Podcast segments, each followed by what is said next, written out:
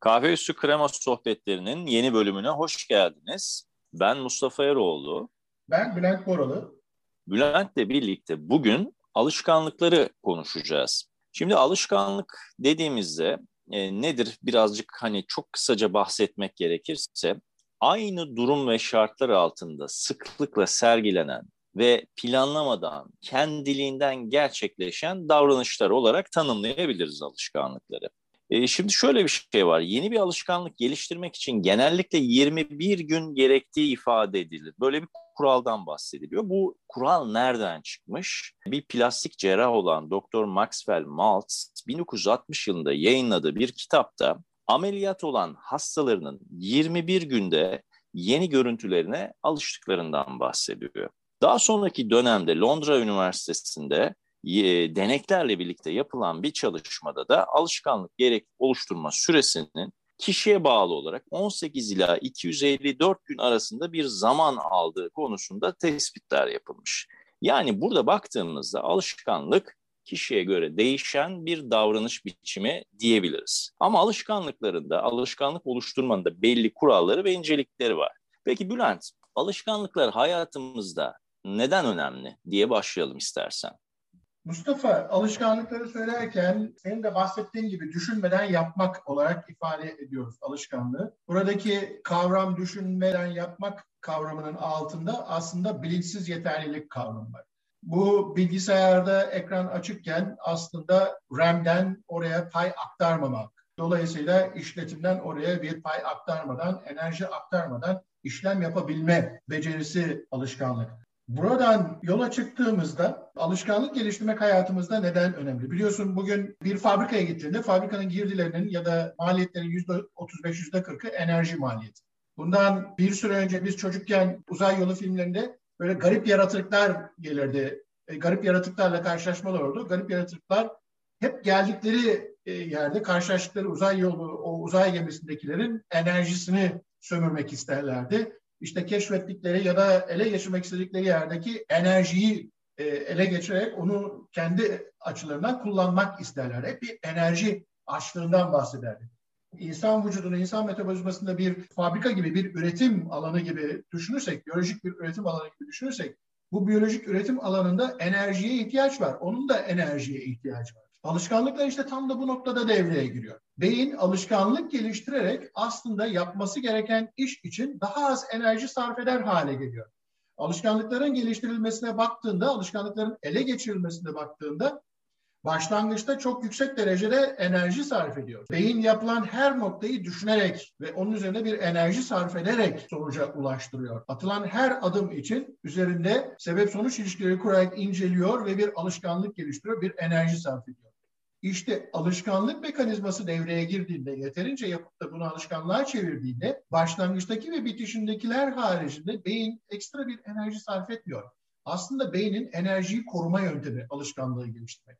Dolayısıyla baktığında insanın hayatta kalması için gereken enerjiyi, e, yaşamını sürdürebilmesi için gereken enerjiyi verimli kullanmasının yollarından bir tanesi alışkanlık. E, ben alışkanlığa bu pencereden bakıyorum. Şimdi kişisel olarak baktığımızda sen diyorsun ki kişinin e, enerjisini daha verimli kullanabilmesi, hayatta kalabilmesini daha kolay, yaşamını daha kolay e, sürdürebilmesi açısından alışkanlıkların, e, alışkanlık geliştirmenin önemli olduğunu söylüyorsun. Peki bunu kur, kurumlara, şirketlere de uyarladığımızı düşünürsek, mesela Türkiye'de de çok okunan bir kitap var, Alışkanlıkların Gücü Charles e, Duhigg'in şöyle diyor, e, yani şirketleri neden bir çırpıda e, değiştirebiliyor bazı insanlar ya da kişiler, şirketlerin, kurumların değişebilmesi, yani alışkanlıkların değişmesiyle alakalı. Senin az önce bahsettiğin kişisel alışkanlıkları kurumlara da uyarlayabiliyoruz. Hatta bir örnek vermiş. Dünyanın en büyük alüminyum şirketlerinden bir tanesi, alüminyum üretim e, fabrikalarından, firmalarından bir tanesi Alcoa'nın e, gelişimini örnek vermiş kitapta. Çok kısa böyle bahsedeyim hani oradan bağlayalım istersen. E, burada şirketin başına geçen yeni CEO'dan e, bir beklenti var tabii ki. İşte firmanın karlılığının, verimliliğinin arttırılması konusunda. O şöyle başlıyor. E, iş güvenliği standartlarının arttırılması, iş kazalarının sıfıra düşürülmesi hedefiyle başlıyor ve bu hedef doğrultusunda firmadaki bütün alışkanlıkları ve üretim biçimini değiştiriyor ve aynı zamanda beklenilen hedeflere ulaşması konusunda çok önemli bir mesafe kat ediyor firma. Şimdi buradan baktığımızda e, alışkanlık değiştirmek bir sorunu çözmek için de bir önemli yol değil midir? Ne dersin? Şöyle söyleyeyim, bir kere bu bahsettiğin olayda e, müthiş bir liderlik var. E, bulunduğu alanı etkileme gücü söz konusu ve orada kararlılıkla bir şeyleri değiştirebilme iradesi ve gücünü görüyoruz. E, bundan bir zaman önce yine Chrysler'in başına geçen, batmak üzere olan Chrysler'in başına geçen Lee Iacocca vardı. Hatta e, Zengin Olma Sanatı diye zannediyorum bir de kitap yazmıştı. O da mesela gittiği yerde liderlik vasıtasıyla e, geldiği şirketteki alışkanlıkları tespit edip onları değiştirerek yeni bir tarz yarattı, yeni bir alışkanlık yarattı. Ve şirketi batmaktan kurtarıp tekrar işler hale getirdi. Şimdi sorunu çözmek, bir kere sorunu çözmek için önce teşhis etmek lazım. İşletmelerde bunun için aslında çok şey var. Biz işletmelerdeki alışkanlığı aslında işletme kültürü. Dışarıdan yeni biri geldiğinde işletme kültürüyle çatışır, çarpışır ve orada bir sürtüşme gerçekleşir. Değil mi? Dışarıdan yeni gelen kişi şirket içinde başlangıçta e, önce bir problem olarak alır. İnsanlarla bir çatışma içine girer. Aslında o çatışma farklı iki tane alışkanlığın birbiriyle karşılaşması sonucu kimin kime e, galip geleceğine ilişkin bir süreçtir. Ve bir süre sonra hakim olan kültür hangisi ise doğal olarak o diğerine karşı baskın hale geliyor ve diğerini asimile ediyor. Yani dışarıdan geleni kendi içinde e, absorbe edebiliyor. Sorunu doğru teşhis etmek gerekiyor. Sorunu doğru teşhis ettikten sonra o zaman bunu değiştirmek için adımlar atmak mümkün. Evet, bunun için ne yapılıyor? Bütün kalite sistemleri şirketlerin bunun için var. Bütün diğer denetim sistemleri aslında şirketin iş yapma kültürünü, iş yapma alışkanlıklarını ortaya çıkartıp bunların nerede aksadığını ortaya çıkartmak için proaktif bir yaklaşım nasıl sergileyebiliriz anlamında biz neye sahibiz, bunu nasıl işletiyoruz ve bu şekilde işletmeye devam edersek ne olur, işletmemiz sürdürülebilir mi şeklinde bir sonuca götürmek için. Dolayısıyla evet şirketin alışkanlığını değiştirmek e, büyük bir faaliyet. Liderlik gerektirir. Oradaki sorunun doğru teşhis edilmesini ve onun yerine doğru bir şey konmasını gerektirir. Bunun için doctrination eğitimi denilen e, şeyler var biliyorsun. Şirkete dışarıdan gelene e, önce biz bu şirkette işi nasıl yapıyoruz? Bakın bizim böyle alışkanlıklarımız var. Siz de bu alışkanlıklara sahip olursanız bu şirkette iş yapabilirsiniz diye verilen eğitimdir aslında. O yüzden alışkanlık kavramı, işletme içindeki alışkanlık kavramı eğer sorun teşkil ediyorsa onun yerine yeni bir şey koymak için, yeni bir alışkanlık koymak için evet çaba gerektiriyor. Bülent, peki burada sen firmalarındaki değişimden bahsederken firmalardaki iş yapış şekillerinin değiştirilmesi ve bir takım eğitimlerden bahsettin. Peki biz bunu bireysel yaşamımıza uyarlarsak biz kendi alışkanlıklarımızı nasıl değiştirebiliriz? Ee, ben birey ya da kurum olarak ikisinin birbirinden çok da farkı olduğunu düşünmüyorum aslında. Sonuçta birey de bir tek başına bir kurum Kurum da bireylerden oluşmuş bir kurum. Bir araya geldiğinde mutlaka grup davranışının farklı unsurları söz konusu olabilir. Fakat günün sonuçta iş yapış şekli bireyin ya da kurumun alışkanlığını belirliyor. Dolayısıyla burada bir sorun varsa yani o sorunu çözmek, iş yapış şeklimizi değiştirmek anlamında bir talep gerektiriyorsa burada sahip olduğumuz alışkanlığın değiştirilmesine yönelik bir talep söz konusu. Neden? Daha iyiye gitmek istiyoruz. Her alışkanlık bir değişim isteğidir aslında. Peki değişim kavramı devreye girince o zaman buranın sonucunda iki tane durum ortaya çıkıyor. Her değişim ya risk getirir ya fırsat getirir. Dolayısıyla bu değişimin sonunda biz e, karşılaşabileceğimiz riskleri ve e, elde edebileceğimiz fırsatları değerlendirdiğimizde eğer elde edeceğimiz fırsatlar maruz kalacağımız riskten daha iyi ise, daha fazlaysa o zaman değişim için yeni alışkanlıklar geliştirmek için kararlılığımız artıyor o zaman motivasyonumuz artıyor. Dolayısıyla bir değişim istiyorsak, bir yeni alışkanlık istiyorsak bunun bize sunduğu riskleri yönetiyorken, kontrol altında tutuyorken aslında onun bize sunduğu fırsatları görülebilir ve elde edilebilir hale getiriyor olmamız lazım. O fırsatların ulaşılabilir olduğunu, o alışkanlığı yerleştirmek istediğimiz insanlara ulaşılabilir olduğunu gösteriyor olmamız lazım. Kişi o e, fırsata ulaşabiliyor olması lazım ki Alışkanlık mekanizmasının sonunda buna zaten ödül diyorlar. Biz o ödüle ulaşmak istersek, ulaşabilirsek o zaman o alışkanlığı geliştirme konusunda bir adım atma kararlılığı sergiliyoruz ya da sürekliliği sergiliyoruz. Peki Bülent, e, şöyle anlıyorum. Biraz da hani alışkanlığı değiştirme ihtiyacı ya da isteği aslında bir ihtiyaç kaynaklı ya da bir sorunu giderme kaynaklı diye anlıyorum. Peki yaşamımızdaki sorunları giderme ihtiyacını nasıl doğru bir şekilde tespit edebiliriz? Bunun kolay yöntemi var mıdır ya da yöntemleri var mıdır sence? Bence var. Bununla ilgili bir sürü biliyorsun koşulda kullanılan yöntemler de söz konusu. İhtiyaç demek şu demek. Aslında değişim ihtiyacı demek şu demek.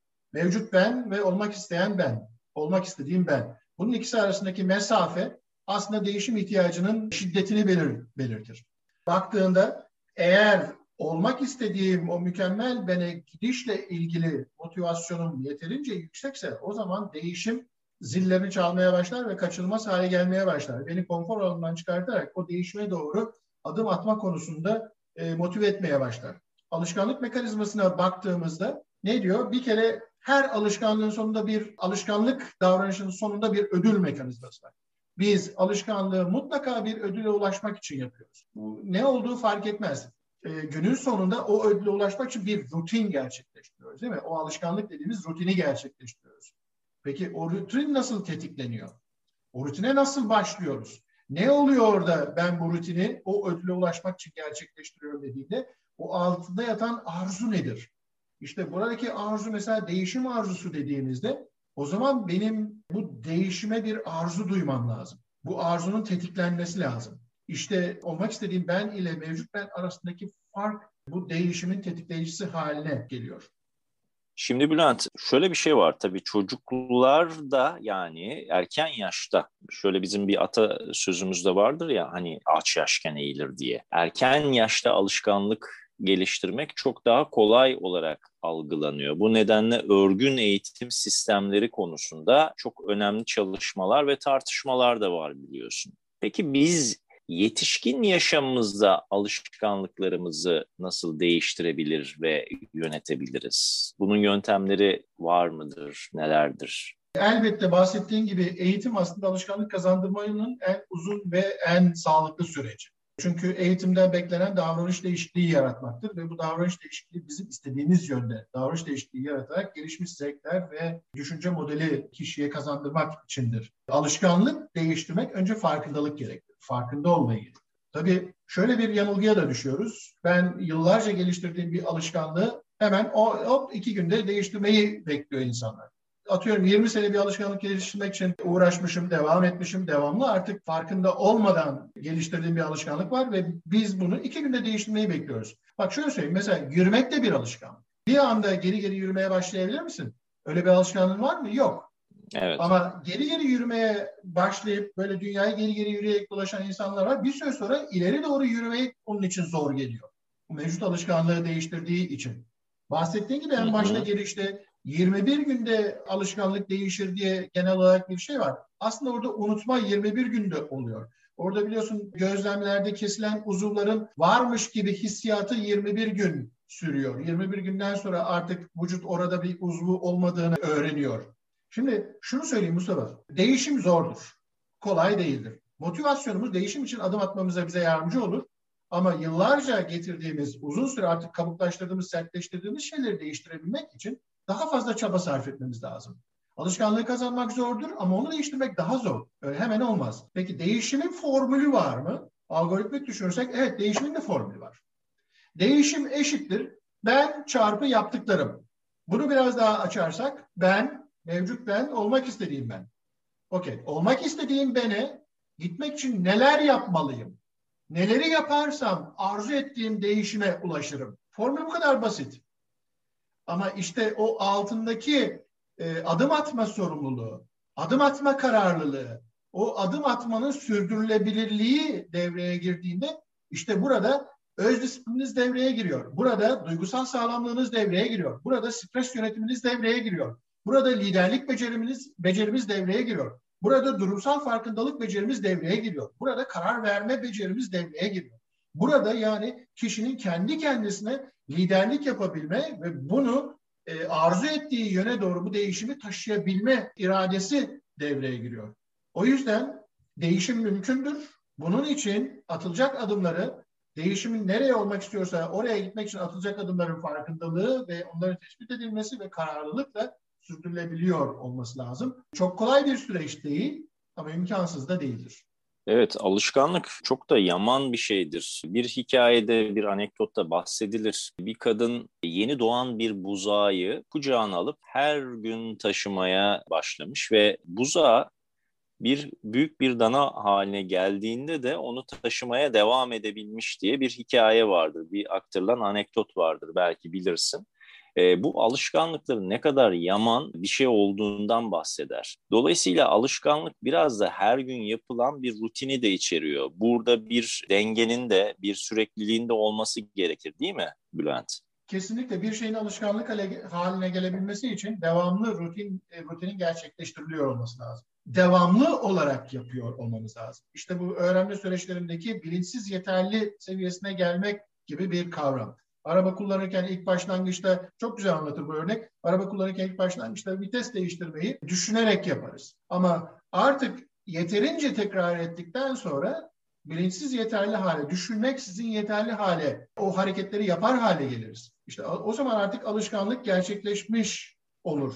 O yüzden kişi kendi alışkanlık döngüsünün farkında olması lazım. Bir alışkanlık için neleri gerçekleştiriyor? Bu alışkanlığın sonunda o davranışı gerçekleştirirken hangi ödüle ulaşmayı istiyor? Bu davranışın altında yatan arzu ne? Ödül mekanizması çok güçlü. Çünkü ödüle ulaştığında altında yatan arzuyu doyuruyoruz. O zaman da davranış kendisini tetiklemeye başlıyor. Tekrar tekrar tekrarlamaya başlıyor ki işte biz buna da alışkanlık diyoruz. Ama beyin açısından baktığında beyin alışkanlıkları sadece kendi enerjisini yaşamak için daha az enerji sarf etmek için kullandığı güçlü bir mekanizma olarak değerlendiriyor. Evet, senin bahsettiğin özellikle bir ödül diyorsun. Burada belki bir fizyolojik ihtiyacın giderilmesiyle kaynaklı bir e, ödül ya da bir psikolojik ihtiyacın giderilmesinden kaynaklı bir ödül de olabilir. Sonuç itibariyle bizi alışkanlıklara yönelten şey bir ödül, ödüle ulaşma isteği diye anlıyorum söylediklerinden. Peki alışkanlıklar hayatımızda olsa ne olur, olmasa ne olur diye sorsam ne dersin? Alışkanlıkların olması lazım hayatımızda. Başından beri bahsettiğimiz gibi alışkanlıklar bizim minimum eforla maksimum iş yapma davranış modelimiz. Dolayısıyla aslında verimlilik kavramını doğuruyor. Daha az enerjiyle daha çok iş yapmak kavramını getiriyor. Burada hani önemli olan hangi alışkanlığa sahip olduğumuzu biliyor olmak. İkincisi de biz hangi alışkanlığa sahip olursak o zaman istediğimiz hayatı yaşarız. Çünkü insan hayatı alışkanlıklarıyla yaşar. Bir şeyi değiştirmek istiyorsanız alışkanlıklarınızı kontrol etmek zorundasınız. Bir şey değişir, her şey değişir. O bir şey sensin. Aslında o bir şey sensin. Altına yatan şey senin alışkanlıkların. Sahip olduğun alışkanlıkları incelediğinde seni mutlu eden sonuca mı götürüyor yoksa mutlu etmeyen bir sonuca mı götürüyor? Bunun farkındalığı önemli. Peki şu da akla gelmiyor mu Bülent? Alışkanlıklar hayatımızda önemli. Düşük e, enerji kullanarak bir takım hayati şeyleri, fonksiyonları yerine getirmemiz açısından da çok işlevsel gibi görünüyor. Peki burada alışkanlık dediğimiz şeyler bizi aynı zamanda rutine ve sıkıcılığa da götürmez mi? Hayattan keyif alma anlamında soralım bunu. Ne dersin? Bu bir bakış açısı mutlaka. Bizi hani alışkanlık sıkıcılık mıdır? Nasıl, hangi alışkanlığa sahip olduğuna bağlı. Spor yapma alışkanlığına sahipsen her spor yaptıktan sonra salgıladığın mutluluk hormonları mutluluk sağlıyor. Balık tutma alışkanlığına sahipsen boğazın kıyısına gidip de olta salladığında o alışkanlık sana bir mutluluk sağlıyor. İnsanlarla sohbet etme alışkanlığına sahipsen ya da ne bileyim başka bir şey o alışkanlığı gerçek, gerçekleştirmek sana mutluluk sağlıyor.